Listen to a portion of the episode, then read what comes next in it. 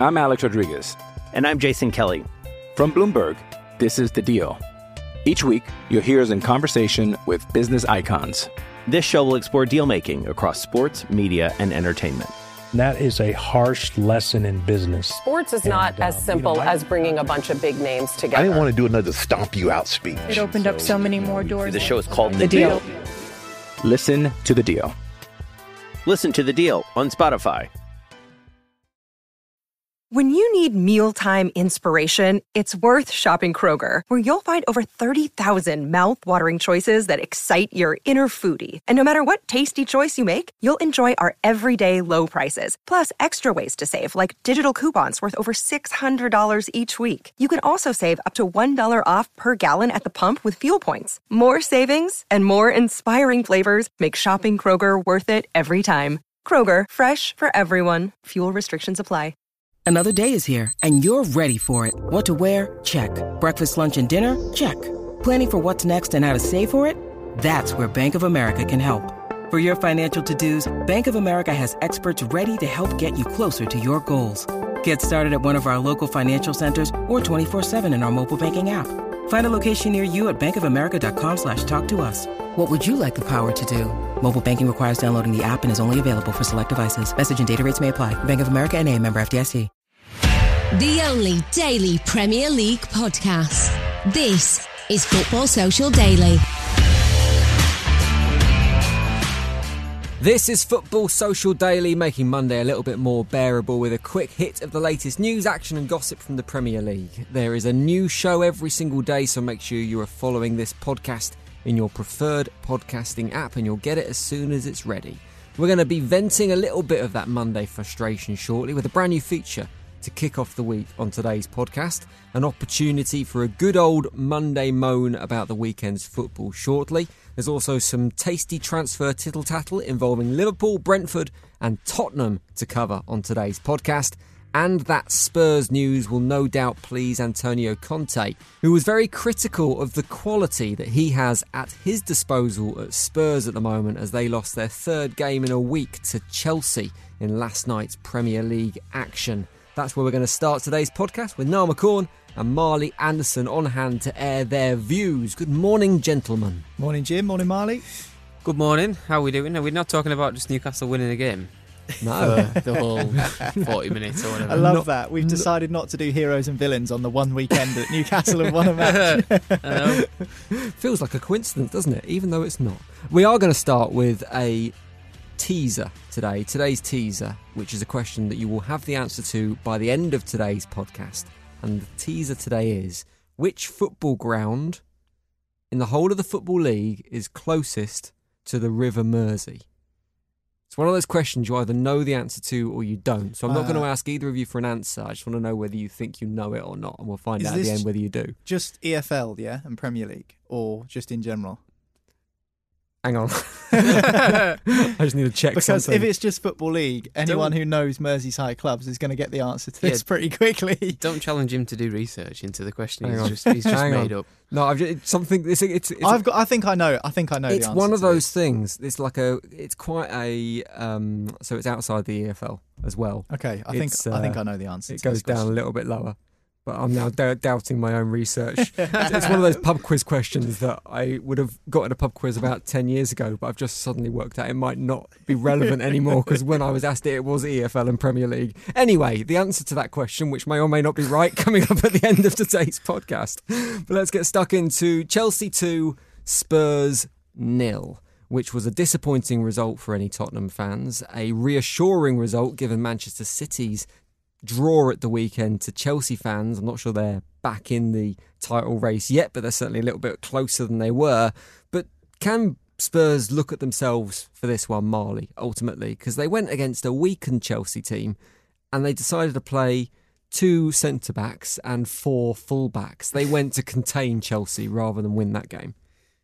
Yeah, um, I, I seen the lineup, um, and I just thought, for the life of me, I cannot work that out because at least two players are playing out of position. I couldn't work out where, you know, there was Tanganga, Davis, Sessegnon, and Doherty, and I was like, well, some of them have got to be on a wing, like in a wing back position, and everyone's in there, Dier and Sanchez as well, and I just thought, well, he's lost twice to Chelsea in in the last couple of weeks, um, and he's gone. Sod it. I'm just going to go for the point, which is very unlike Antonio Conte. I think. I mean, he has done it at times, but you kind of expect a manager of his quality to say, "I've spotted something in those two games where I can play a different system or different approach somehow, uh, and we can maybe get something out of it." But it was just rinse and repeat. It was just Chelsea dominating, waiting for them to score, um, and ultimately once they scored, that was it. You had no no sort of belief that Spurs were going to get back into it. And then his his post match comments with his his stuff about uh, you know basically the team's not very good, just kind of summed it up. So yeah, that's that's Spurs right now. They're a long way away from where they need to be, um, either to make Conte happy or to even just get results against the the best uh, the best teams in the league, and that's what Chelsea are. So the Chelsea are way further down the road where Spurs want to be. Um, so it's going to take a while for that to, to get sorted out, I think. We'll get onto those comments shortly about his team being rubbish in a bit. But firstly, I mean, Tottenham offered so little in the game, Niall, but they might argue that they deserved something for the goal that was chalked off Harry Kane, a foul on Thiago, put the hmm. ball in the net, VAR decided it was a foul and it wasn't a goal. Should it have stood? Yeah. Really? I guess by the sounds of your voice, you don't think it should have stood. Oh, I think it's really difficult. I, I think, don't think it should Thiago. have stood. I think Thiago's very clever with it. I think he's smart. You think it's a foul? Because Harry Kane, there's a there's a definite push on Thiago. and Thiago goes down. Thiago goes down easily, but at the same time he is running. If Thiago Silva pushes Harry Kane in that manner, do you think the referee gives a pen? If Harry Kane has control of the ball at that period, yes. You do. Yeah. do I you think, so. Silva had control of the ball? No, but the ball came into the defender, isn't box. He overbalanced. Harry Kane puts his hand in the small of his back. There's definitely contact. I think Harry Kane's stupid But because does I he don't think does, he needs does to Harry touch Kane Thiago. I with think one Thiago- hand push Thiago Silva to the ground, or is Thiago Silva already falling over because he's lost his balance? Kane spins him, puts the ball in the net. Kepa comes flying out when he should just stay where he was. Makes it easy for Kane to score the goal. I thought Chelsea were bailed out, to be honest. So yeah, I can see why Tottenham fans would be aggrieved at that. I thought it was soft. I, I mean, listen, the referee made the decision. There's no point complaining about it. We've spoken about this on the podcast loads of times.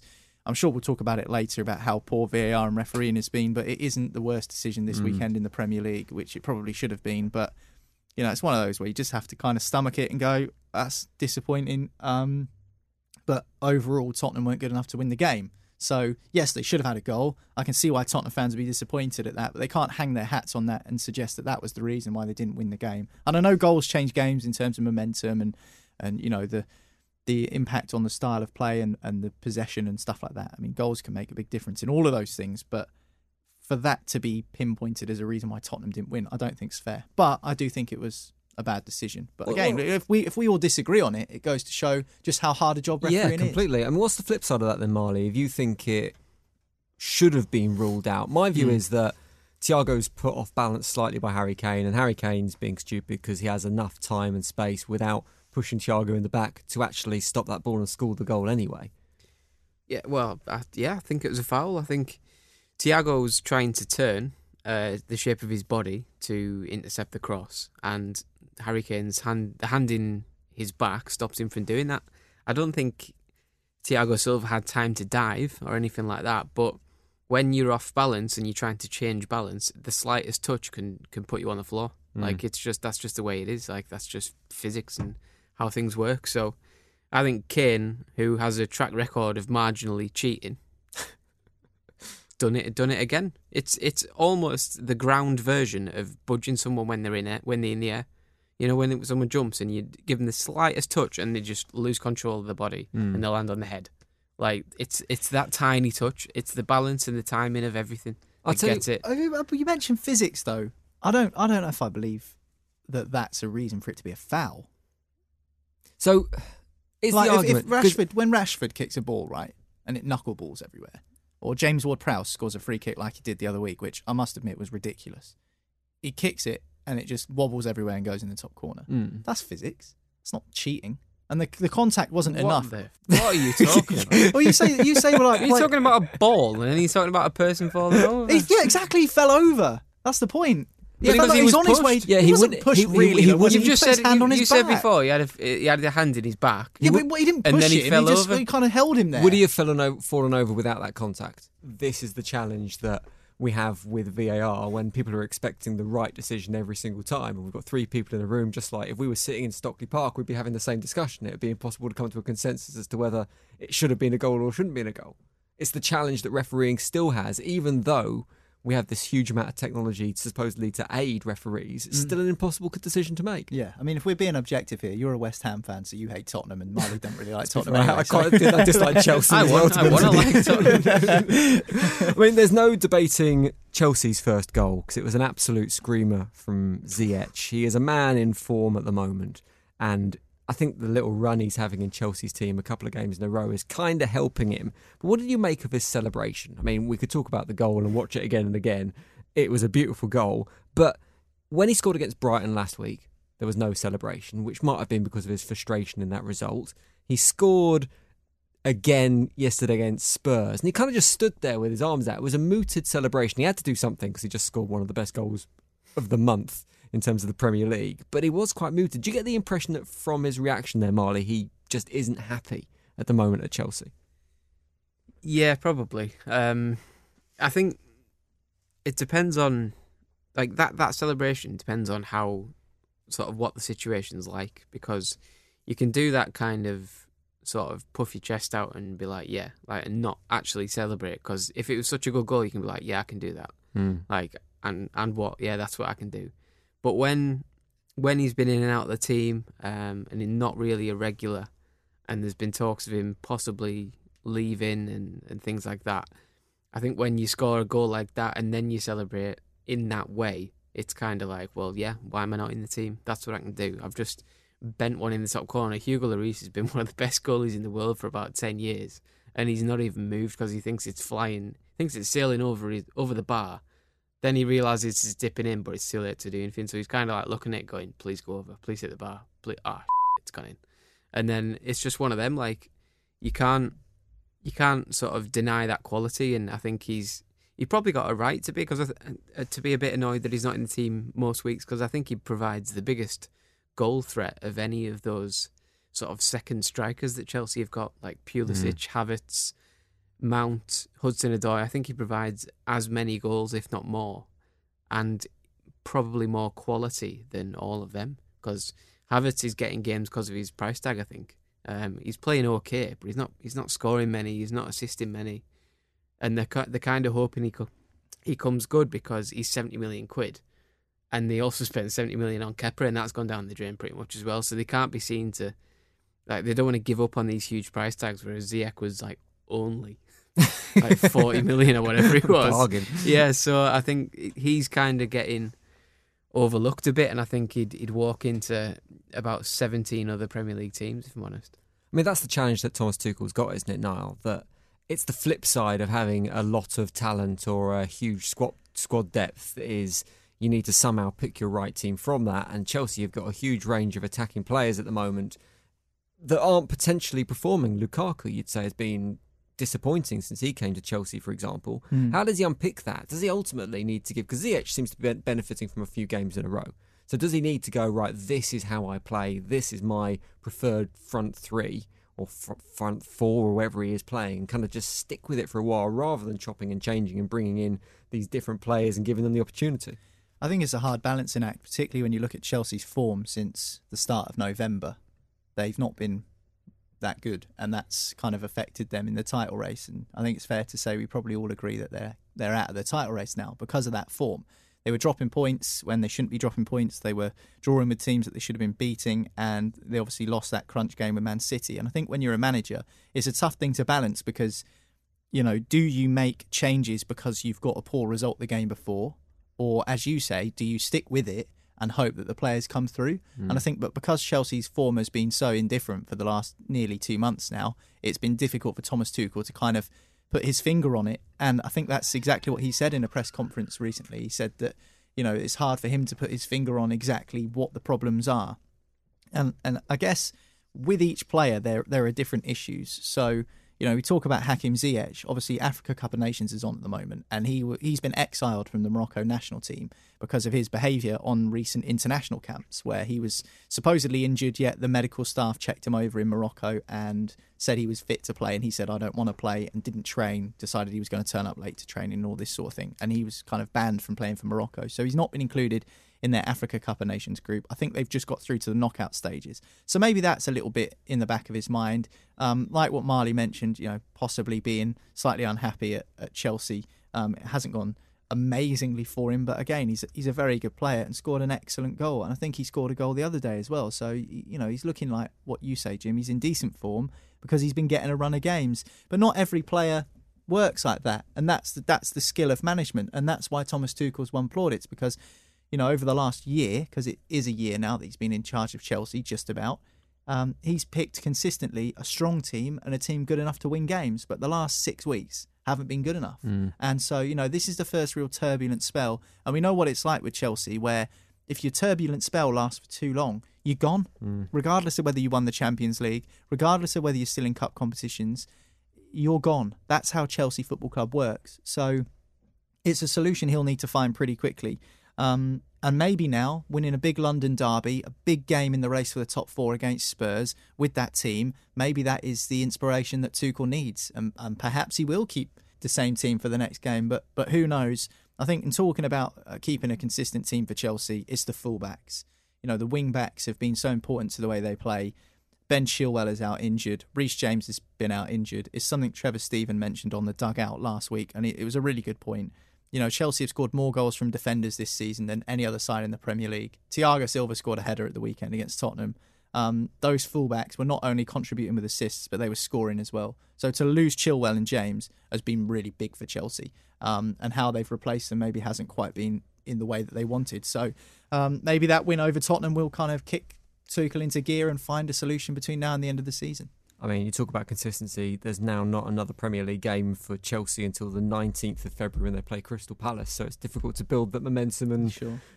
consistency when there is a huge break in proceedings. Finally, Marley, there were some comments made by Antonio Conte after the match, in which, as you called earlier, he pretty much laid into his squad, criticised the quality he had, had available, said he was behind, miles behind Chelsea in terms of the players. I mean, clearly he wants some new blood in this transfer market, and he is sending a message to Daniel Levy that Daniel Levy needs to get his checkbook out. Mm. If he doesn't back him now, Levy, if he doesn't bring in the players that Conte wants, we know that Conte is a fiery character. Could this be the latest managerial appointment at Spurs that ends in disaster? Yeah, could be. Um, I think it's it's utterly pointless to spend so long and so much money on finally getting a quality manager and then not backing him. Like Mm. it's just it's you know it's completely stupid. Um, so yeah, I mean I know Spurs have got a, a complicated financial situation with the um, the money they've spent on compensation, the outgoings they've got hanging over their head. Like, did, you know, does Kane stay or does Kane go and get you hundred million in the in the war chest, or do you do you keep him and then have to come up with that money elsewhere?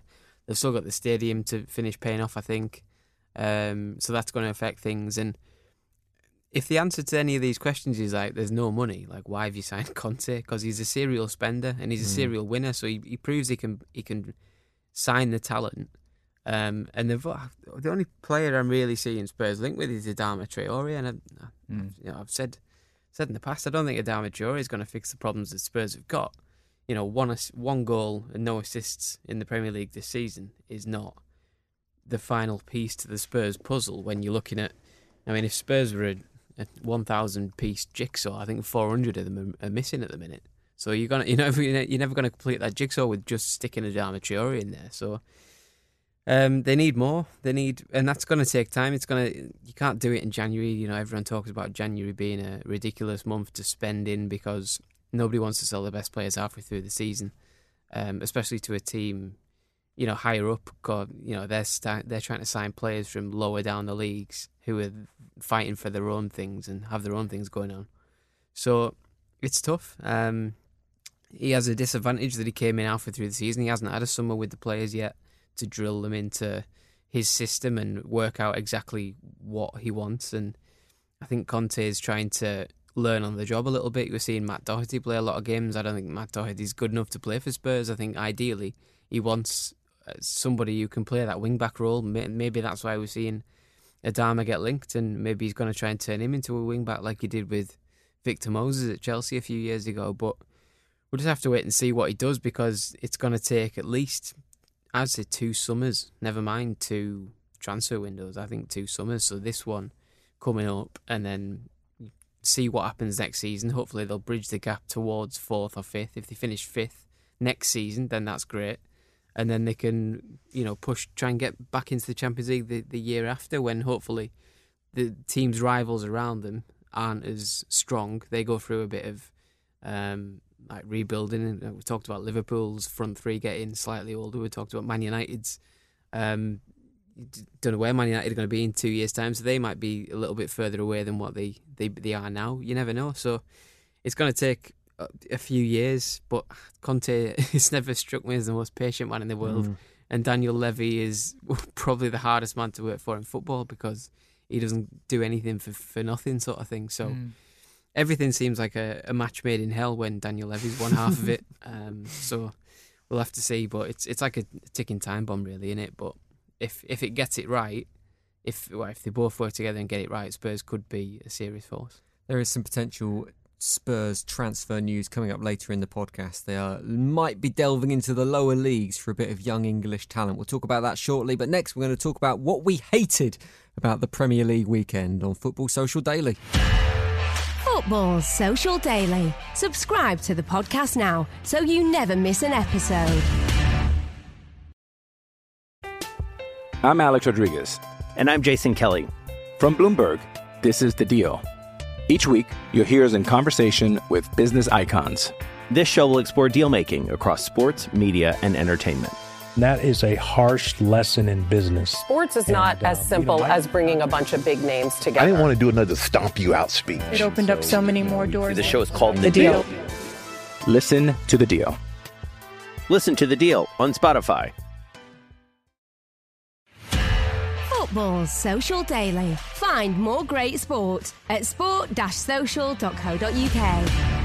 Welcome back to Football Social Daily. Normally on a Monday we do heroes and villains, but it's become apparent that nobody enjoys talking about their heroes and everyone loves talking about their villains. So we've chopped and changed. We've got a brand new feature for a Monday podcast. It's called Get in the Sea. It's an opportunity to vent spleen and have a moan about the things that have wound us up about the last couple of days of Premier League football. I'll give you an example of what I mean by going in with my Get in the Sea, which was going to be about Emmanuel Dennis messing up my fantasy football team this weekend because two games this week. Did you captain him? I did. of course did.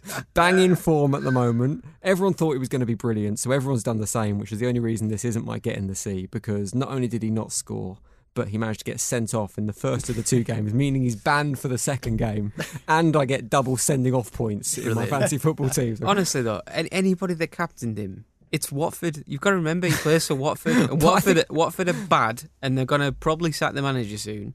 So you can't you can't captain one of the strikers for one of the worst teams in the league. It makes no I sense. I bet loads. If you did it, if you captained Emmanuel Dennis in your fantasy football team at the Sports Social, let us know. Get in, make Jim feel get less bad. I, I, bet fifty percent of managers did exactly the same. Oh, so many did. Yeah, yeah. loads of people did. Which yeah. means if it had worked, it would have been pointless anyway because everyone's done the same thing. But anyway, that isn't my get in the sea for today. Instead, my get in the sea is West Ham fans this weekend. Ooh, turning on your own, Jim. Yeah, That's brave lost at the weekend, West Ham.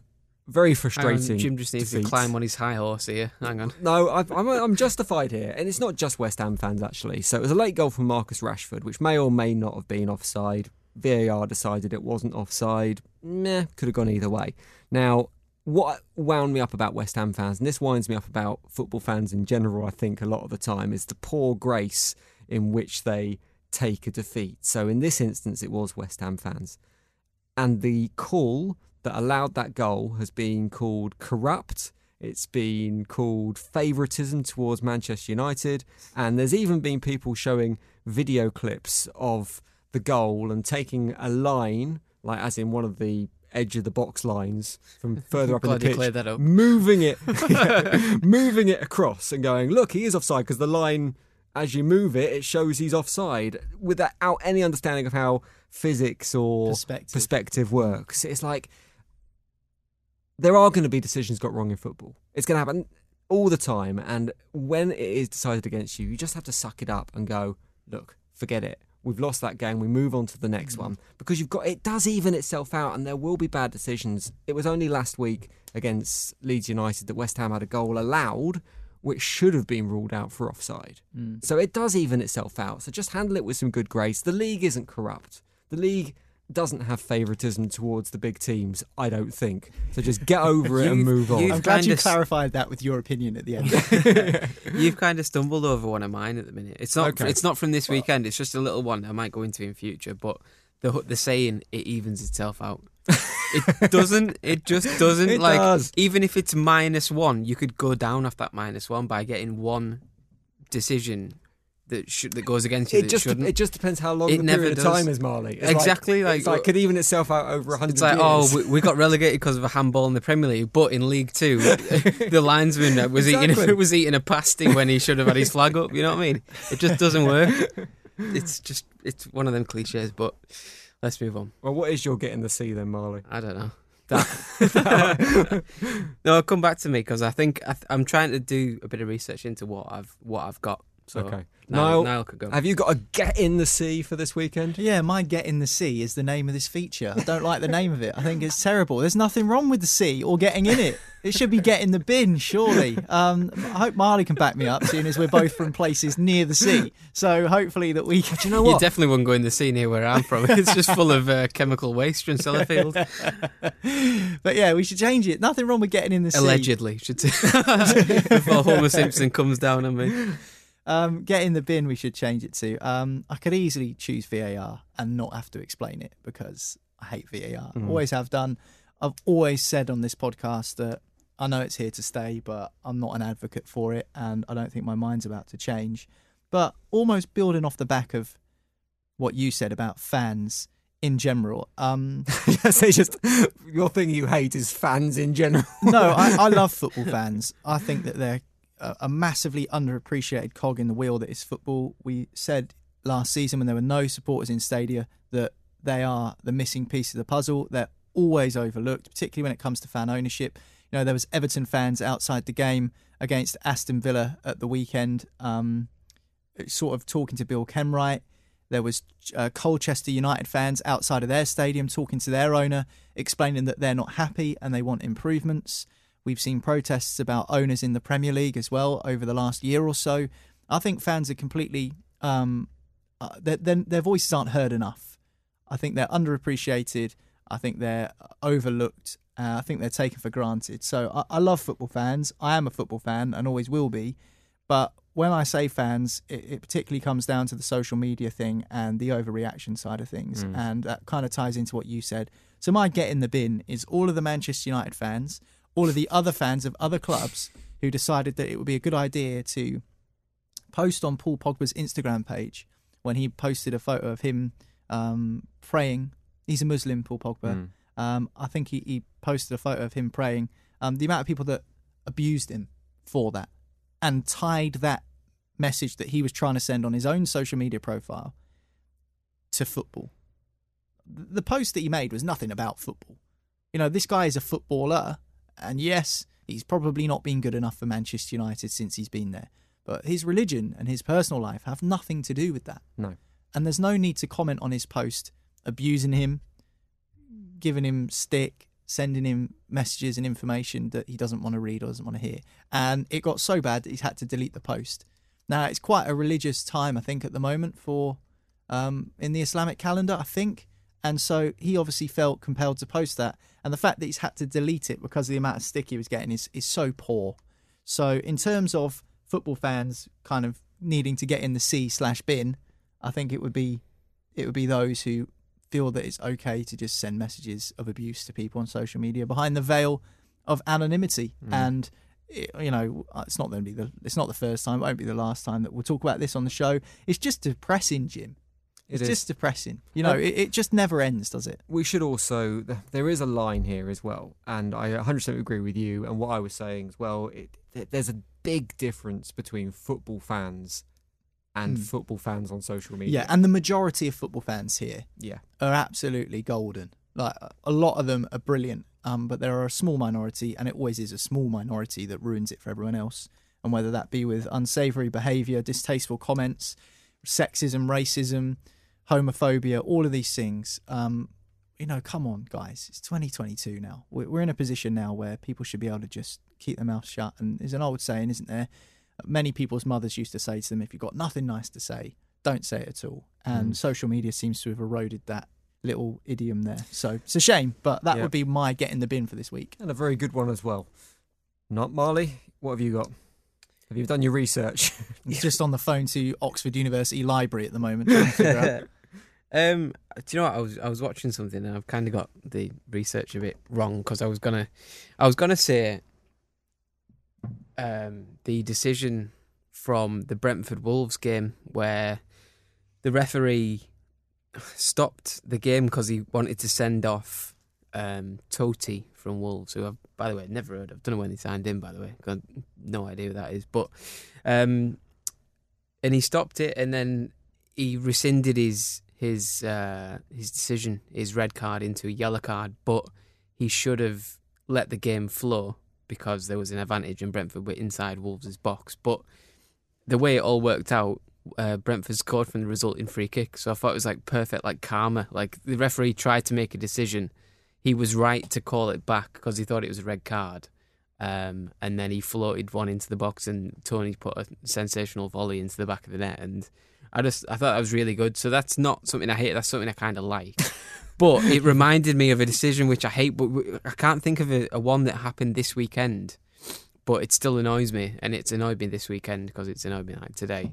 And it's the this this thing in football where you can get punished for your follow through of a tackle or winning the ball. Mm. So, for example, like when you you overrun the ball, and then you're you're about to hit another player, but you flick the ball away first, and then your following foot catches him on the top of the foot or the ankle or the shin or something. My book, that's not that's not a foul because you've you've already won the ball, and it happens uh, week on week. I thought it happened this week. This is what I was trying to do before that. I thought it happened this week, but I, I don't think it did. Um, but it, it just winds me up how this new craze in football is you can get punished for winning the ball, and surely football is about winning the ball. Like Didn't it happen how to keeping West Ham possession of the ball? earlier on in this season? One of your players got sent off for kicking the ball, and then as they followed through, the studs made contact with someone's knee. Was it Cresswell, Oh, maybe? yeah, that ring. I can't remember the exact incident, but it does ring It, a it was just someone clearing the ball, and they got sent off for it. Yeah, it was, it was, kind of a it was quite early in the his season. legs slightly raised, but he got the ball and then followed through into the Mm, player. I can't quite remember Yeah. exactly, but I do remember it, it- happening to West Ham. a similar kind of thing happened with Southampton against uh, City at the weekend when I think was it Armstrong on on Laporte. Mm. That's it's not it's not the same that one because it's that's kind of like they were both going for a, a, a bouncing ball kind of thing. Um, but even that, I thought you know, people demanding a red card for Armstrong when like there are times in football matches where you've got to raise raise your foot to Mm. get the ball. If the ball's bouncing, you can't wait until it's on the floor. What about what Otherwise, about, we might have might as well play with a medicine ball and just make sure it never never touches the, the air. You know. what about times when you have to put your left hand in a player's back? sometimes sometimes you got to do that. Sometimes you get fouled. We are getting to a place with football at the moment, though, where it is becoming less and less contact based. yeah, Uh, oh yeah. yeah, for sure. And, and that's annoying. yeah, it is annoying. Well, that is Marley's Get in the Sea. You can always contribute to this every Monday, by the way, because we're going to do it every single week. A chance to have a little bit of a moan about the weekend's action. At the Sports Social on Twitter is the place to head if you want to get involved. Right, we're going to wrap up with some transfer rumours next. Some deals in the offing for Tottenham, for Brentford, and potentially for Liverpool as well. We'll do it next on Football Social Daily. Football Social Daily. Subscribe to the podcast now so you never miss an episode. Football Social Daily. Find more great sport at sport-social.co.uk. Welcome back to Football Social Daily. Going to rattle through some transfer rumours. Still a few days left of the transfer window. Six days left until it closes, which means there's still five days before David Moyes decides to put a bid in for anyone. We're going to start off with Tottenham, as I said earlier. They're delving into the non league for a new recruit, Lewes, and winger Ollie Tanner is of interest, says The Athletic. Brighton are also interested in this guy. I've got to say, 19 years old, Ollie Tanner, not a name I'm massively familiar with. Can either of you boys add any intel into this fella? Uh, no, I don't No. know anything about it. Um, Okay. what I do know though is that Lewes are a club. I think they're based near Brighton. Their uh, club crest is a castle, Yeah. and their stadium's called the Dripping Pan. I know they're very good in terms of equal ops. Yes. So their We- men and female women get team- paid the yeah, same, Exactly, yeah. which I is think the- brilliant. the But women that's are- it. That's all I know about them. The women are. Does in that a- mean the men get paid standard. nothing or the women get paid loads? I think it's probably the former, to be honest with you. Well, the uh, the women's team are at a higher standard than the men's team. I think it has to be said um, in terms of league pyramid and league structure. But seeing as we don't Sounds know like a anything, friendly is in need once and for all. seeing as we don't know anything about this guy in particular, I think what we can highlight, Jim, is the um, how how how you can uncover a diamond in the rough by signing from non-league. Yeah. Everyone knows the Jamie Vardy story. Tyrone Mings started in non-league. Um, there are multiple examples of a player beginning in non-league and working his way up through the pyramid. I mean, one I know fondly is Jamal Lowe, who currently plays as a winger for Bournemouth, who are doing well in the Championship. We signed him from Hampton and Richmond Borough. He came to Portsmouth, went to Wigan, went to Swansea, and he's slowly worked his way up from League Two to the Championship. And maybe if he gets promoted with Bournemouth, he might be a Premier League player. And no doubt when he scores his first goal in the Premier League, if that ever is to be the case, the commentators and the pundits will go, Jamal Lowe, what a story. He was a car salesman from, you know, uh, from West London. He was a, a PE teacher from West London, and now he's this, which is brilliant. Now he's a Premier League goal scorer. So everyone knows the Jamie Vardy story. Everyone knows um, how non-league players can be hungry to prove themselves, but to go from that level to Tottenham Hotspur is a massive step up. To go from non-league to League Two is a huge step up. So to then maximise that by another four divisions, to go from I'm not sure what are they in the Conference South. So what's that? The sixth tier. To go from the sixth tier to the first tier, he's probably on a part-time contract. He probably gets paid to play rather than paid per week. And so then to, to come up and, and kind of quit a full time job, mm. or you know, to then go up to, to Tottenham, um, I can't imagine he'll be a first team proposition. I can't imagine this is someone Antonio Conte, as Marley discussed earlier, has been trawling through the uh, the footage of looking for in terms of this this new saviour who's going to help Tottenham get in the top four. no, so he'll be bought in and loaned out, won't he? That's yeah, the he'll scenario. be brought in, loaned out to a lower league club, or he'll be brought in and then, um, you know, kind of played in the under 23s as a Hmm. 19 year old. You know, he'll he'll probably be in and around that group, part of the development squad. So, yeah, nice to see Tottenham looking in the non-league um, for players because I do think there's some excellent talent in non-league football, which often uh, goes undiscovered. So it's nice to see them looking, but I can't imagine this is someone who will be seen as a, a name to remember in the Premier League in the next couple of years. It'll probably be, if that is to be the case, a bit further down the line than that. We'll move on as none of us know I'm just, anything I'm about just reading fella. he's he's been um, he's been training with Spurs for the last couple of weeks and Okay. then playing for Lewes over the over the weekend. It's always Um, quite exciting when And a- I've just seen him score an absolutely ridiculous free kick uh, you oh, oh, 12 days ago, or something like that. Well, so, yeah. anyone can go and look on the internet, Marley. so, so we'll let people do that. yeah, go and go and watch his free kick, left footed, absolute beauty. A player we're probably all more familiar with is Christian Eriksen. We know what happened during the Euros with his heart issues. He could be heading to the Premier League, say Sky Sports sources. Sky Sports sources is normally some bloke on Twitter, but in this occasion, there looks to be some truth in the suggestion he could be coming to Brentford. Currently, Brentford are doing their due diligence on the player. I guess that means they're looking into his health issues and checking that he can still play football at a professional level. Could be a gamble, this one, Marley, but if they, if Brentford get the Christian Eriksen that 75% of he was last time he was in the Premier League, it's a hell of a signing. Yeah, I I think this is. Uh, Very on Brentford as well. yeah, I think I think it's a relatively risk free move, and I say that as in like footballing terms. Obviously, not gambling on his health or anything Mm. like that, but I'm sure he'll be fine because like the medical staff will be super aware of, of what they're looking for now, and you know taking precautions against it. I think there's multiple cases of players playing with. Um, is it called an I, IDU or ICU? Something uh, the little Yeah. pacemaker type Not device. ICU. I think it's I, ICU's intensive care unit. Yeah. I, yeah, I think it's an yeah. yeah, it's uh, I know what you mean. pacemaker anyway, basically in it. So I think Daley Blind plays with one. There's there's a few others as well. Um, so you you're talking as long as his safety's all right. I think they're going to get a good player because I think if you look at Brentford, where they sort of struggle is is that final pass. Sometimes the the general play is pretty good.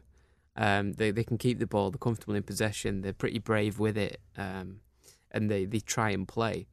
I think if you can slot Eriksen into that position behind Ivan Toney, somebody like Ivan Toney could do very very well with Mm. Behind him. Like, Yeah. I think he needs more chances. Uh, uh, he's, I think, what did he get? 36 or something last season? He broke the championship scoring record. Um, and this season, he's found that it's a lot harder in the Premier League. You know, he's, he's marked tighter. Everyone knows his reputation. So I think you need another focal point to say we need to be worried about him as well. And Bryan Mbeumo and and Yoane Wissa and Vitaly Janelt are just not players who you go, Christ, we've got to stop them. You go, we've got to stop Ivan Toney, and then we kind of stop Brentford, hopefully. Mm. Um, whereas if you bring in Eriksen, I think Eriksen's used to having players trying to stop him playing uh, for 10 years now, and he knows how to carry on playing, finding them little pockets of spaces, finding them passes, delivery from set pieces, and goal threat. He's got everything, or he had everything, um, and then has he has he still got it? I think he does.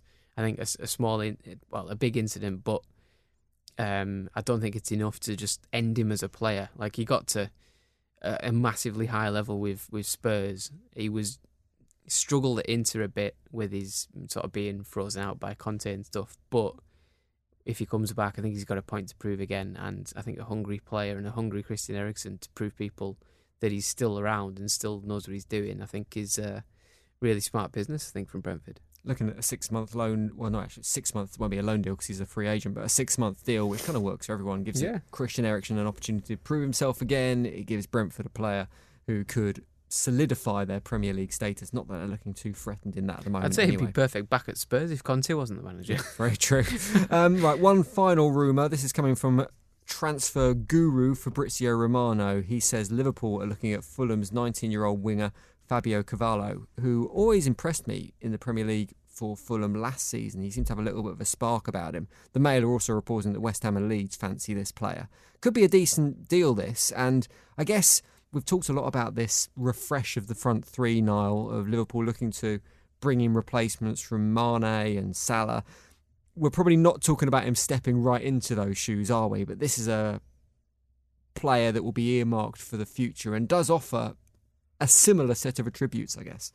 Yeah, I think that's a point worth making that it's not going to be someone, as we mentioned, who comes straight into the team. And a good example of what Liverpool have done with someone akin to um, this lad is, is Harvey Elliott, who is a player they signed, I think, was it from Blackburn, Marley? I'm not Mm. sure. Yeah, from Yeah. Blackburn. And, you know, he was someone who um, was quite raw but talented and, you know, needed some perfection. But after a bit of time, um, whether that be out on loan or in the sort of uh, under 23 setup, getting to know the club, training at elite facilities, hanging around with first team players, and really getting up to standard.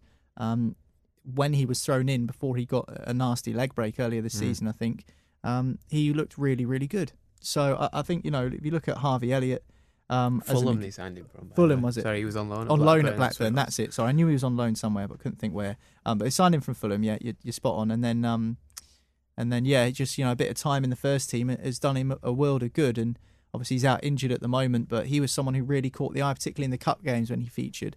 Um, so Liverpool have, have made some quite astute signings in those forward positions. I think they know that as good as Sadio Mane and uh, Mo Salah are, they're not going to they're not going to be there forever. And you know they, they still might be well might be there for another two or three seasons at the very least. But they do need to start thinking about how they replace these players, and that's something that you know the elite clubs do need to figure out. Like Manchester City, um, you know, replacing Vincent Kompany was an issue for them for a season, and then they found Ruben Dias, who's been absolutely excellent, and Laporte has come into the back line, and John Stones has seen a resurgence in form. Um, Fernandinho keeps signing one-year contract extensions. It took them ages to try and find the right profile of player that they were keen on and Pep was happy with to replace Fernandinho. Rodri has now come in, and he's a first-choice Manchester City starter over Fernandinho, who's been excellent. Um, so I think that getting these decisions right um, is important for the elite clubs, and Liverpool will be no different. So if you look at their track record of signing forward players, Harvey Elliott has impressed me. He's a, still a very young lad. Uh, Minamino was uh, not a stab in the dark, but he's someone with a lot of energy. Um, he's been out on loan at Southampton as well, getting Premier League experience, but I think he only cost like 11 or 12 million, which in modern money is, is not a lot.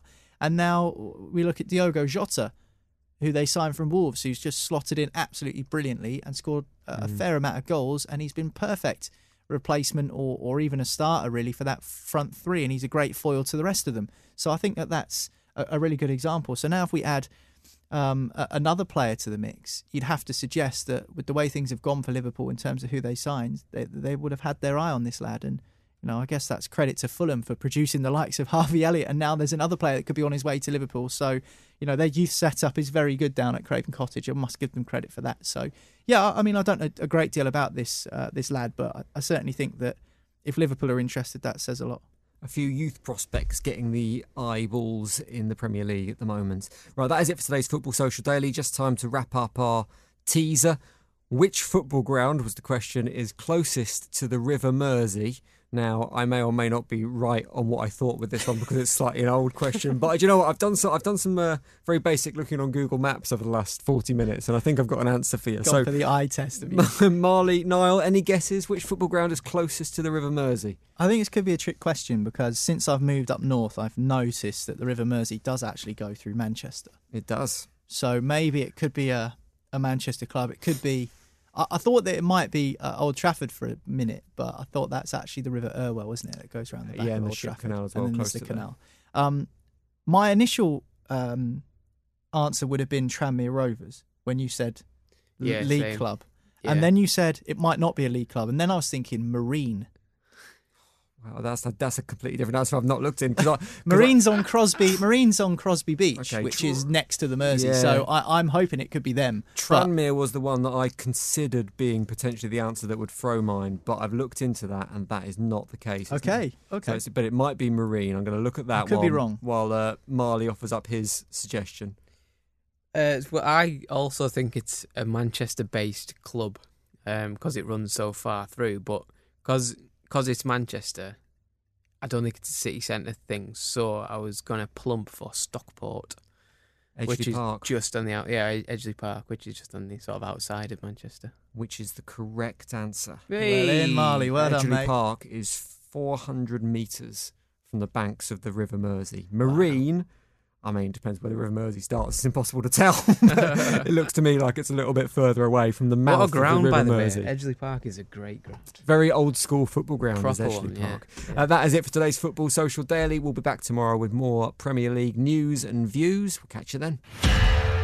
Football Social Daily. Subscribe to the podcast now so you never miss an episode.